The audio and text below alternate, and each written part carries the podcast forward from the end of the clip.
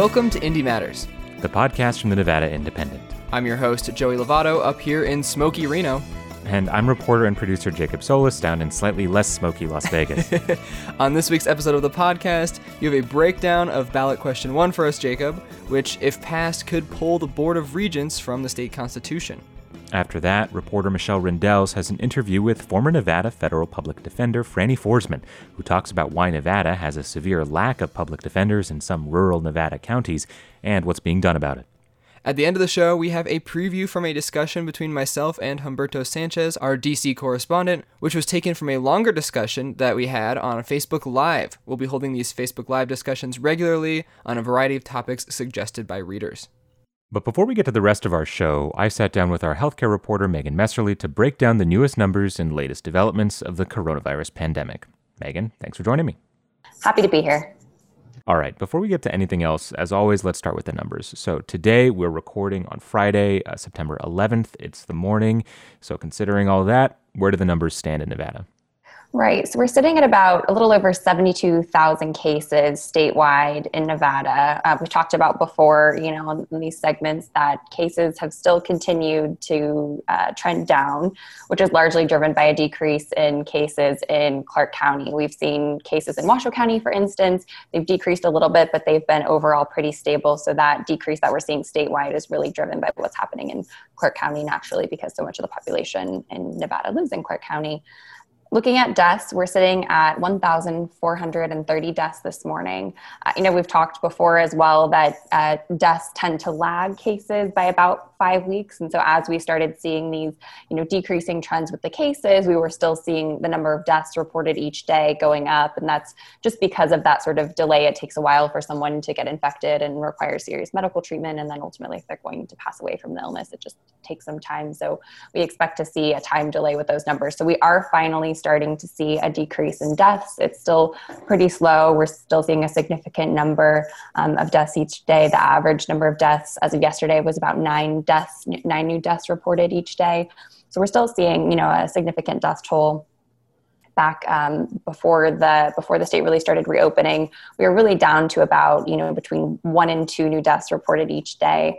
Uh, so we're still you know much higher than we were before the state started reopening, um, but obviously better than where we were even just a couple of weeks ago. Okay. So I want to ask about the big uh, COVID news in Nevada this week, and that is the reopening or the allowed reopening of bars in Washoe and Pahrump. Can you break that down? Yeah, so this happened at the Thursday meeting of the COVID 19 Mitigation and Management Task Force. They meet every Thursday at 10 a.m. to talk about what action counties that are experiencing an elevated risk of COVID 19 need to take.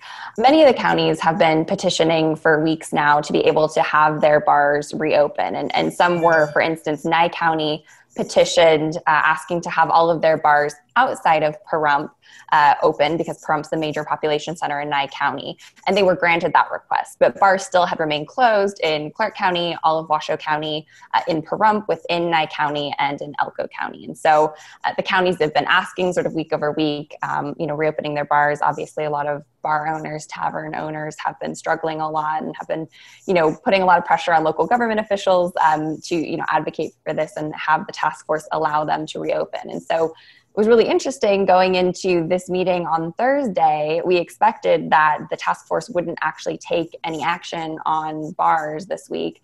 Uh, they were supposed to wait until the following week because at the prior week's meeting, they had said they were going to delay the conversation for two weeks. So, what we actually saw happen though was um, a sort of surprise motion was made uh, asking to reopen the bars in Washoe County because the situation there is a little bit better state officials who sit on the task force actually noted that Washoe County is just sitting a tiny bit above the thresholds that qualify it as an elevated risk county. So there's some, you know, talk of Washoe County may not even be on the list next week if they continue to trend in the right direction. And so task force members ultimately voted uh, to allow Washoe County bars to reopen. And so there's some final uh, paperwork and details Washoe County needs to get to the task force before that can happen, but they're supposed to open no later than Wednesday at 11:59 p.m. As always, if you want to know more about the coronavirus in Nevada, you can go to our website, thenevadaindependent.com, where Megan publishes a weekly story, Coronavirus Contextualized, that has all the numbers you need to know, or where you can find a data page full of the latest information. As always, Megan, thanks for joining me. Happy to be here.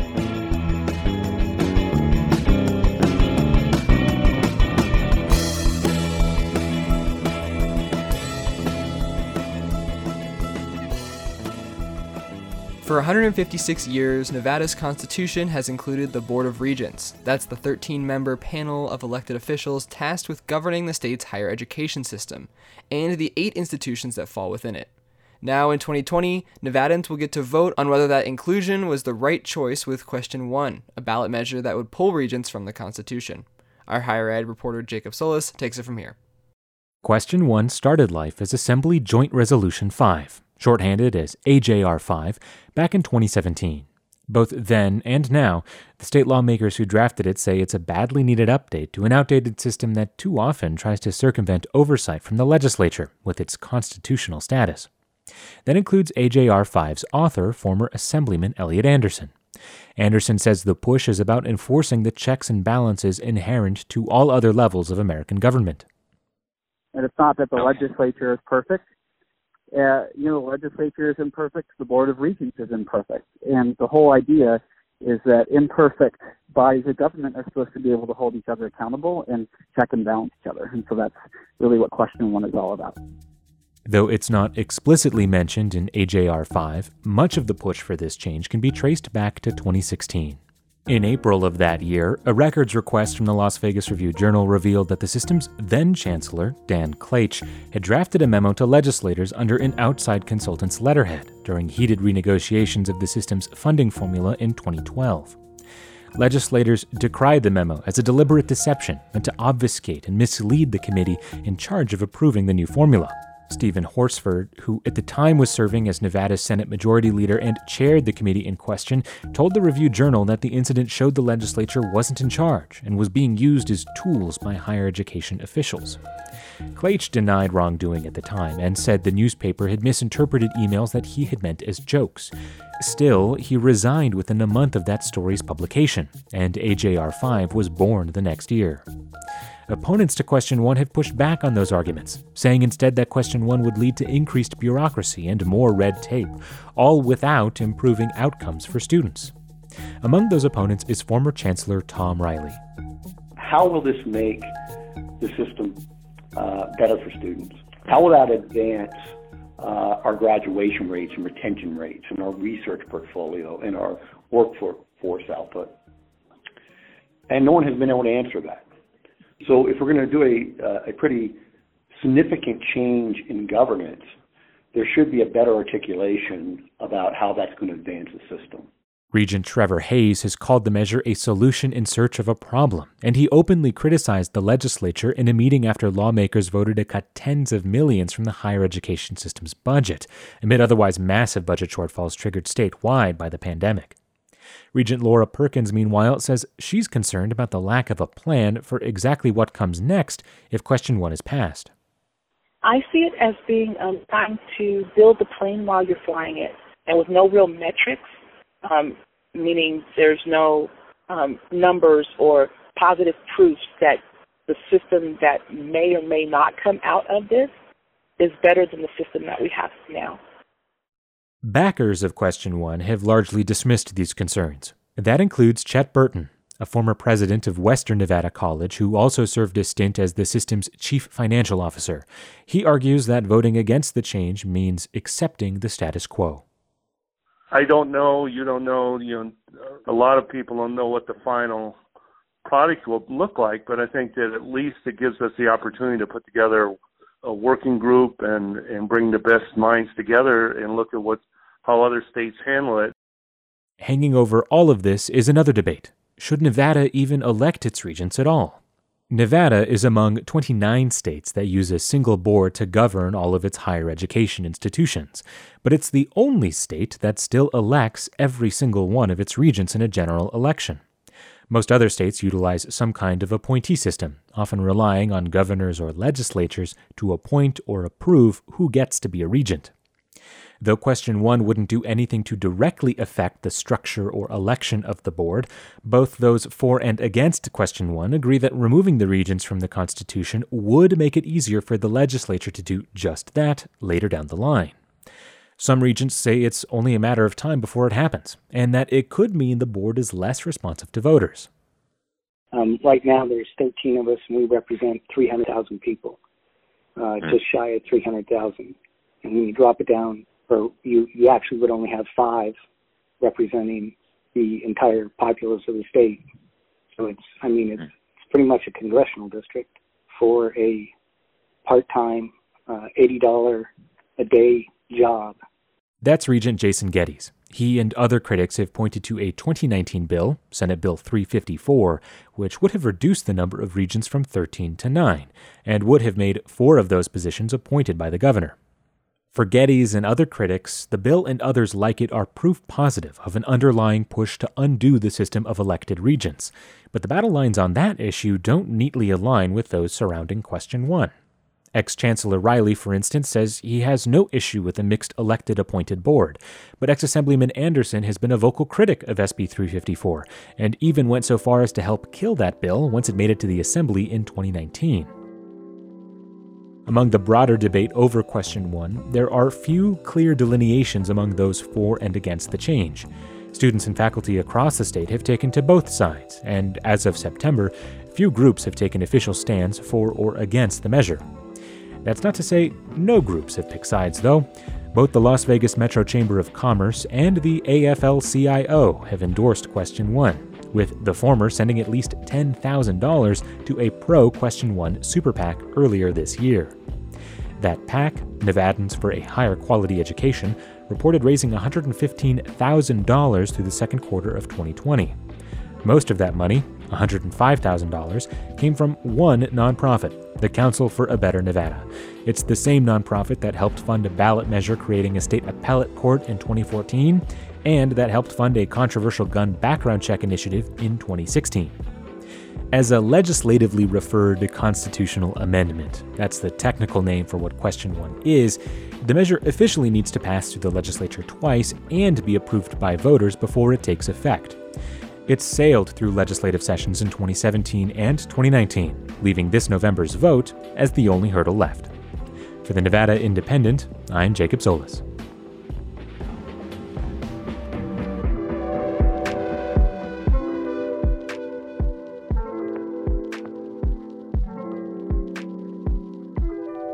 You want to read more about question one and other 2020 ballot questions, you can find Jacob's reporting on the NevadaIndependent.com.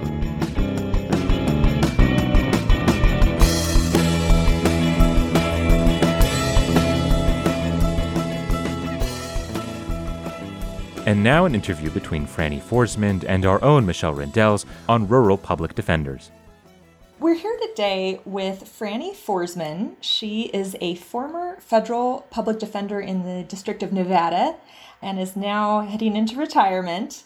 But Franny, you've spent decades in Nevada in the world of public defense. We just saw in 2017 a lawsuit filed claiming that Nevada's system of public defense in the rural counties is violating constitutional rights of the Sixth Amendment, um, which guarantees the right to counsel.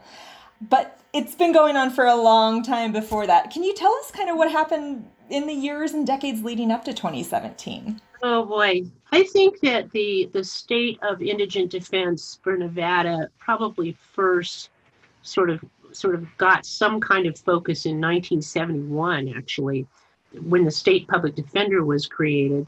And actually, when the, in, in 71 and, and in those early 70s, Nevada actually had a pretty good plan in place.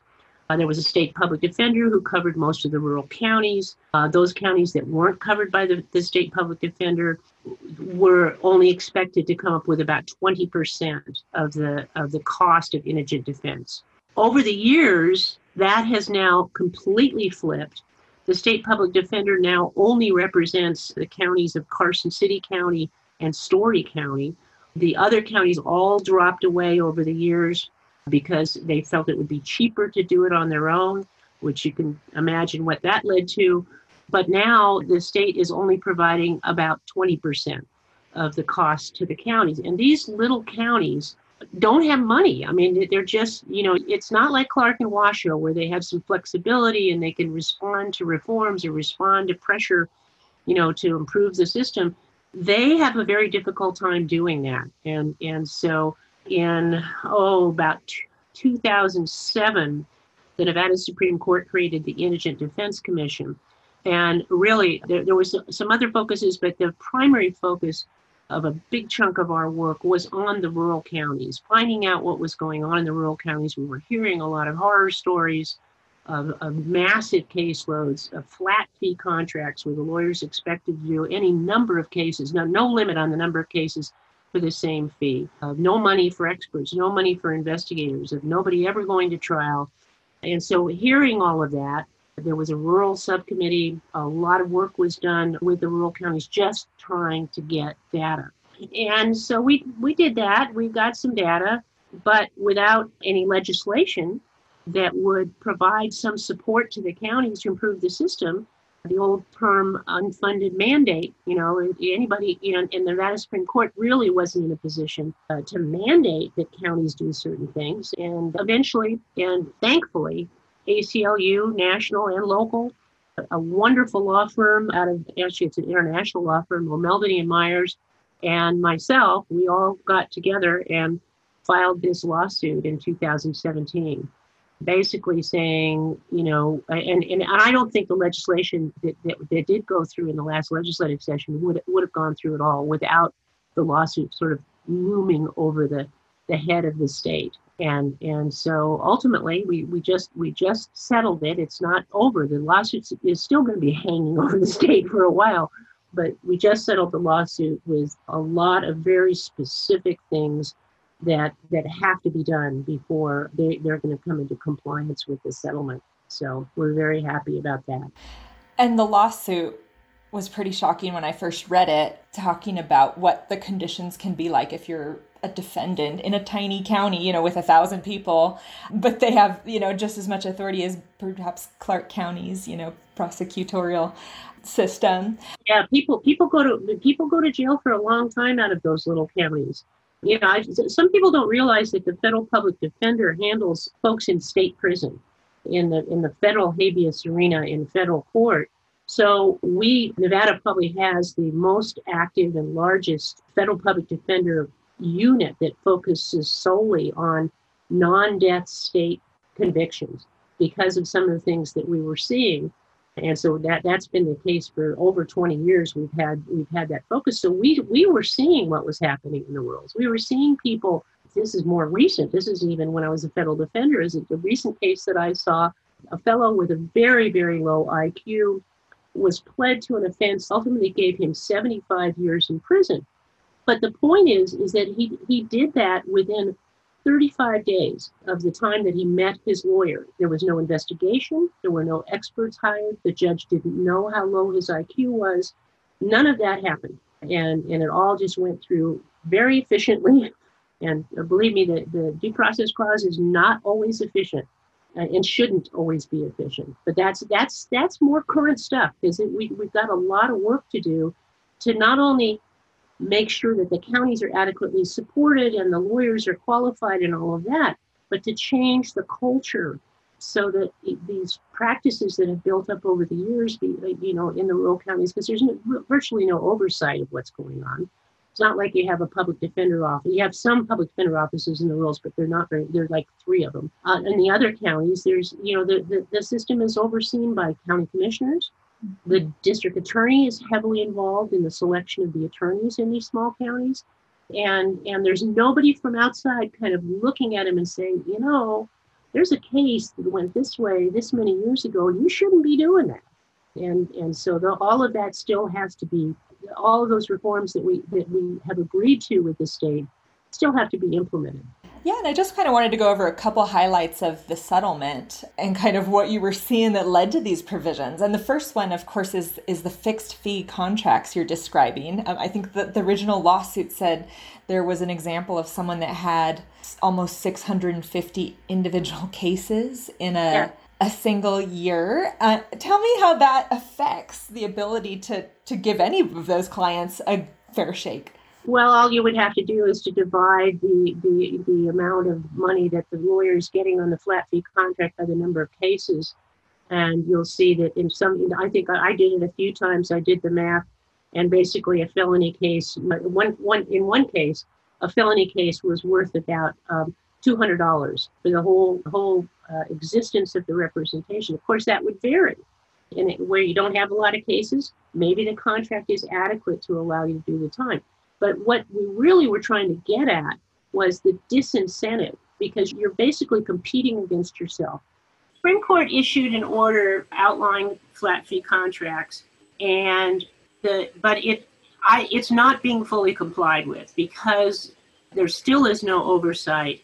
There, uh, what the counties did to try to comply with the order, say, well, they can ask for additional uh, fees, they can ask for additional expenses, that kind of thing.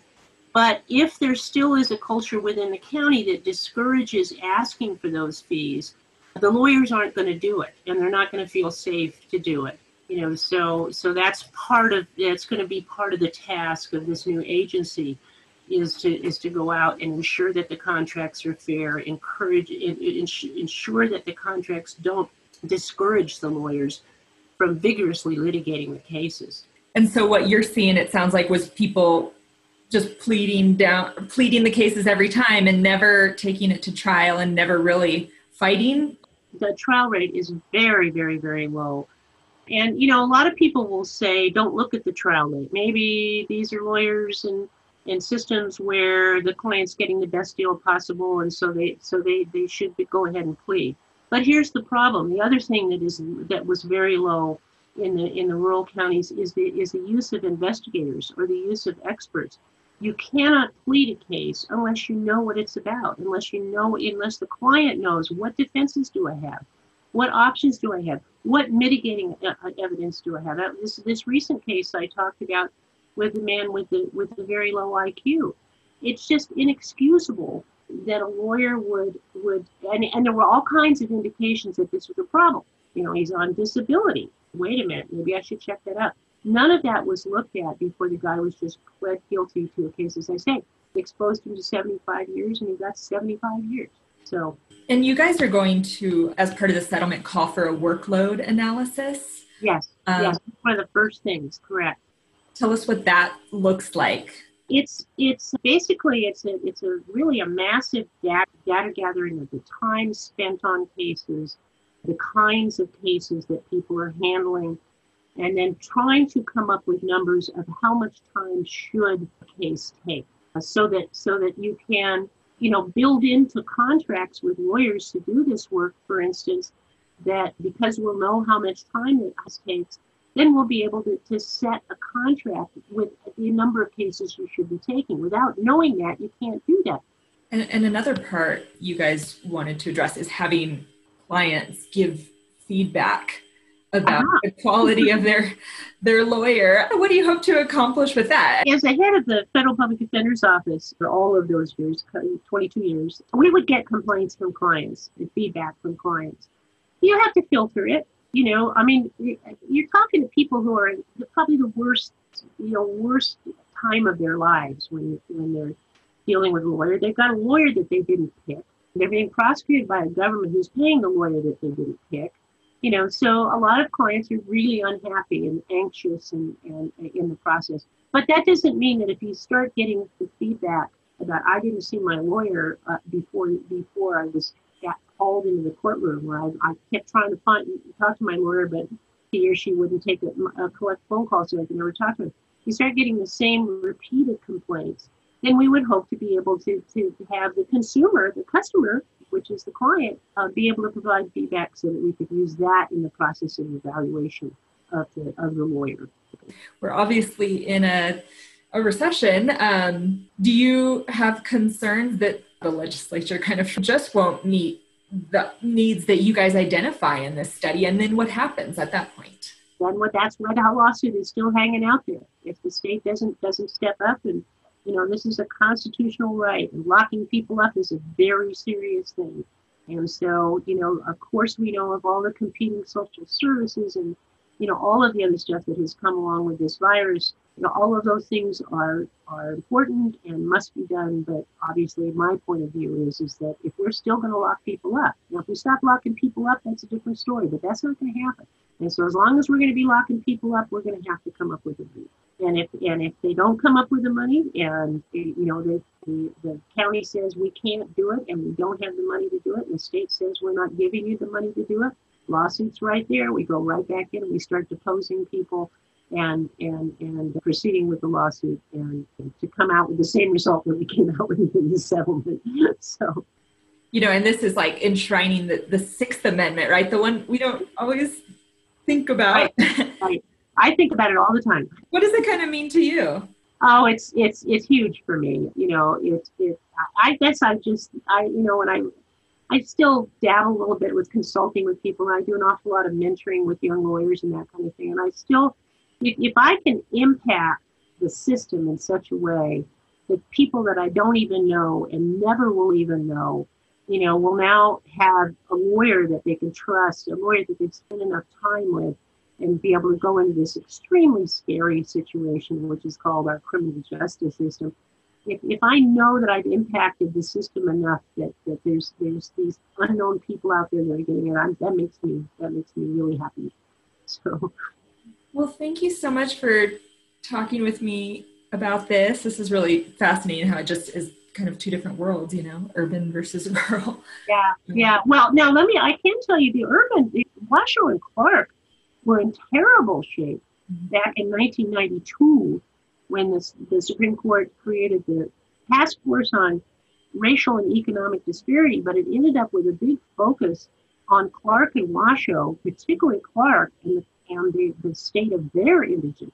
So that we started there, and then the, and then uh, when the, the Indigent Defense Commission was, was set up, there were huge changes that were made in Clark and Washoe because they, the caseloads were out of control. My, my clients are, are, are not the kinds of constituents that politicians listen to. And so and so they're they're sort of down the line. Well, your client was charged with this horrible crime. So they're they're hard to advocate for. It, they were we were able to make a, a quick impact in Clark and Washoe because those counties were booming and they had money and they you know they were able to quickly and say yeah you're absolutely right now that you've shined a light on it we have to do something so they have they they they have not you know they have not been without criticism either. So so then then once that part was pretty much done, they, they do pretty well in both of those two counties. The rules had to be looked at. It shouldn't make a difference that if you drive up the road to Pahrump, it shouldn't make a difference in, in what you what, if you're poor, mm-hmm. whether or not what, what the quality of the lawyer, the quality, you know, whether you're getting an investigator or not it shouldn't make a difference because you're 40 miles down the road. That doesn't make any sense. Well, thank you so much again for your time. And yeah. Um, yeah, I guess we'll have to keep an eye on this as it moves through the process.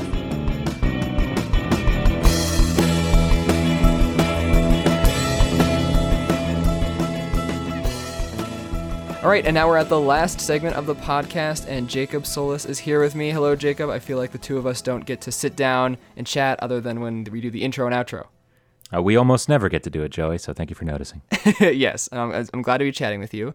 Um, but we're actually going to cut to another chat I had with someone else here in a second. But, uh, you know, you and I are going to kind of, kind of promo it a little bit, which is just we're going to start doing these Facebook Live uh, weekly events, or hopefully weekly at least, um, with various reporters and staff members um, at the Indy. Can you kind of tell me, you know, what they're about and what we're looking to get out of them?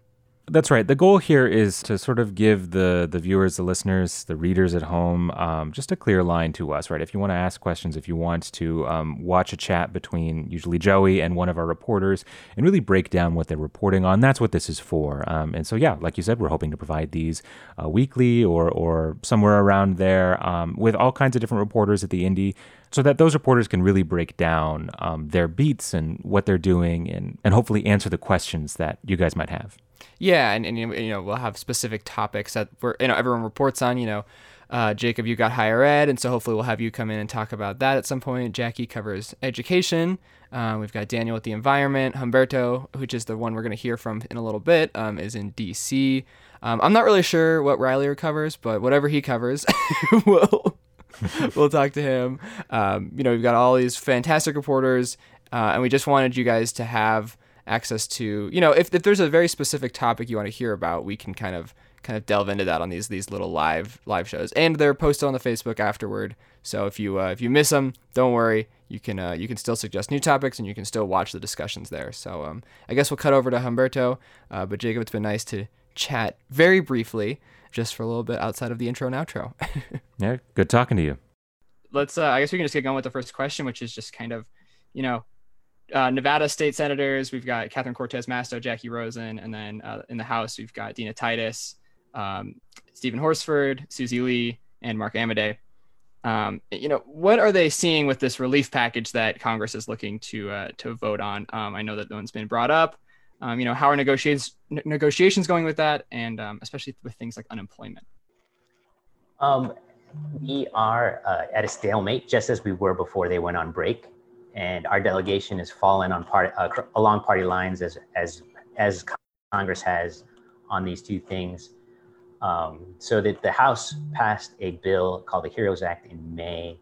It was a total of about three billion, three trillion dollars, I should say, mm-hmm. and it, it, included things like a trillion dollars for aid to states, money for schools, and uh, money for testing, all kinds of stuff like that. A lot of Democratic priorities that, that the Republicans didn't see eye to eye on, and so we had the, the Democratic proposal, and months later, had weeks later, the, the, the Republican, Senate Republicans put out a, a bill. It was about a trillion dollars. And they, they were off on a lot of stuff. They, they don't see, they, they didn't include uh, any of the trillion dollars for the state aid. Um, and uh, there was just many uh, points of contention in those negotiations. And both sides have dug in. They show no signs of, of, of giving in. Uh, you had some comments from uh, Speaker Pelosi today and, and uh, Minority Leader Chuck Schumer, basically, uh, you know, criticizing the the uh, a Senate another Senate bill actually. Republicans today also unve- unveiled, or was yesterday, I should say, uh, a skinny version of their bill, which was totaled about three hundred billion dollars. And they're going to vote on that actually Thursday. It's, it, everyone agrees it's going to fail because they need uh, 60 votes, and Republicans are looking to show that they have 51 votes for that. They have their their 51 Republicans will will vote for it. But the, the real uh, fundamental difference is though they don't have they don't they don't agree on how much they should provide. While the, the, the Democrats threw out that three trillion dollar bill, Republicans came back with a one trillion dollar bill. Then Democrats said let's let's settle on two trillion, but Republicans said we don't have the votes for that. We we a lot of our folks think that we've done enough, and uh, and, and you know, unemployment is one of the big uh, points of contention. And uh, Democrats, uh, there was a $600 a week bonus payment that people were getting that, that, that expired at the end of August. Democrats want to bring that back and extend that through the end of the year. And Republicans want to cut that to 300 uh, a week rather than 600 a week. And, uh, and you got people like Mark Amodei who, who basically think that th- this is a disincentive to folks to return to work. Uh, particularly in a place like Nevada where you have more service sector jobs and uh, you could be making more uh, with $600, an extra $600 a week than you would at your regular job. He thinks that that makes it hard for people to come back or hard for uh, businesses to keep employees. So that's a big bone of contention. And so uh, it's, it's, it's really it's really interesting to see how this will play out this week. You know, we'll, we'll have this bill fail, and folks will retreat back into their partisan corners and uh, in the Senate, and it's it's going to be um, it's going to be interesting, but at the same time, also predictable. All right. Yeah, it's it's it seems like it's uh it's gonna be an interesting time for for Congress to be coming back from a recess. Um, and just want to let our viewers know that if you have any questions, you can leave them in the comments on the live stream, and uh, I'll get to them with help from our our, our lovely uh, assistant Michelle Rindels, who's running the back end of this for me. um, so uh, you know, we're moving into an election year. Um, Donald Trump and Joe Biden, um, or and Donald Trump's up for reelection. How does this kind of stimulus package, um, like, how does this affect the stimulus package that we might see um, moving into this election year? I think it imperils it. Like most uh, legislation, as you get to the as you get to an election, there's it's less likely to to come about there's less incentive to to uh, come to agreement or to compromise. And so I think the longer we wait, the more likely it won't happen. Um, you had, uh, and also uh, the, the, we're coming up on a deadline here for the end of the fiscal year, which is September 30th. And, mm-hmm. um, and the speaker and uh, the White House, uh, represented by uh, Treasury Secretary Steven Mnuchin, has said uh, that they won't, they will come together to pass a short-term spending bill uh, at, if Congress didn't act on September 30th, the, the, funding would stop for the federal government and the government will shut down, which nobody wants. They agreed to, to have a to come to an agreement on a clean, meaning a, a bill that just essentially is on autopilot and continues spending at current levels until after the election. There's a debate as to how long that should be, but they'll they'll they'll figure that out, and they'll uh, and so once they have that figured out, that even takes away more of incentive to do to compromise on any kind of pandemic relief. So the, the election is really our, our, our, window is closing, if, if not already closed. It's it's a uh, and we'll see. You know, a lot of people are still hurting, so it's it's going to be hard. Uh, and, and, and people will use that in the election because um, you know the Democrats have been very critical of the of the pandemic response, while while the Republicans think they've done you know as good a job in a, you know once in a hundred year situation. And um, we'll see whether voters agree or who voters agree with. All right. We have, uh, it looks like two or potentially three more questions. One of them uh, from the Nevada Independent editor, Jon Ralston himself. Ah. Uh, and I don't think I understand his question or the reference he's making, but he does want to know uh, where his chicken wings are. I, I, was in uh, the suburbs of Buffalo, New York uh, for the past two weeks before I coming back for this week. And Jon Ralston is a Buffalonian. He's from Buffalo and he is a big fan of Duff's chicken wings, and uh, they are they are delicious. And they were and they were doing delivery. They were doing uh, they will come oh. they'll do the uh, drive up kind of delivery thing. I did mm-hmm. not get a chance to go because uh, it would be frowned upon if I didn't eat my mother in law's cooking. Oh yes, of course, of course. that makes that makes perfect sense. All right, well that was Jon's question about Buffalo, but we have a, a, a real question. Not that Jon's wasn't, but maybe a maybe a more focused question. And again, that was Humberto Sanchez talking with me on Facebook Live, and you can hear the full interview on Facebook, and we'll be doing more of those very soon.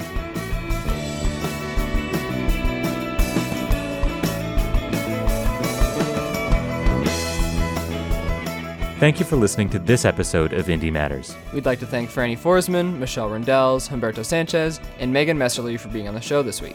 If you like listening to the podcast, consider leaving a rating and review on Apple Podcasts or wherever else you like to listen. If you have comments, questions, or just want to tell us what a good job we're doing, you can email us at joey at thenvindy.com or jacob at thenvindy.com. And if you want to sponsor the podcast, you can email editors at thenvindy.com. Our theme song was written and performed by Reno band People with Bodies, and you can find more of their music on Spotify and Bandcamp. Additional music on this week's episode comes from Lance Conrad and Storyblocks. Thank you for listening to Indy Matters. I'm your host, Joey Lovato. And I'm reporter and producer Jacob Solis. And we'll talk to you next week.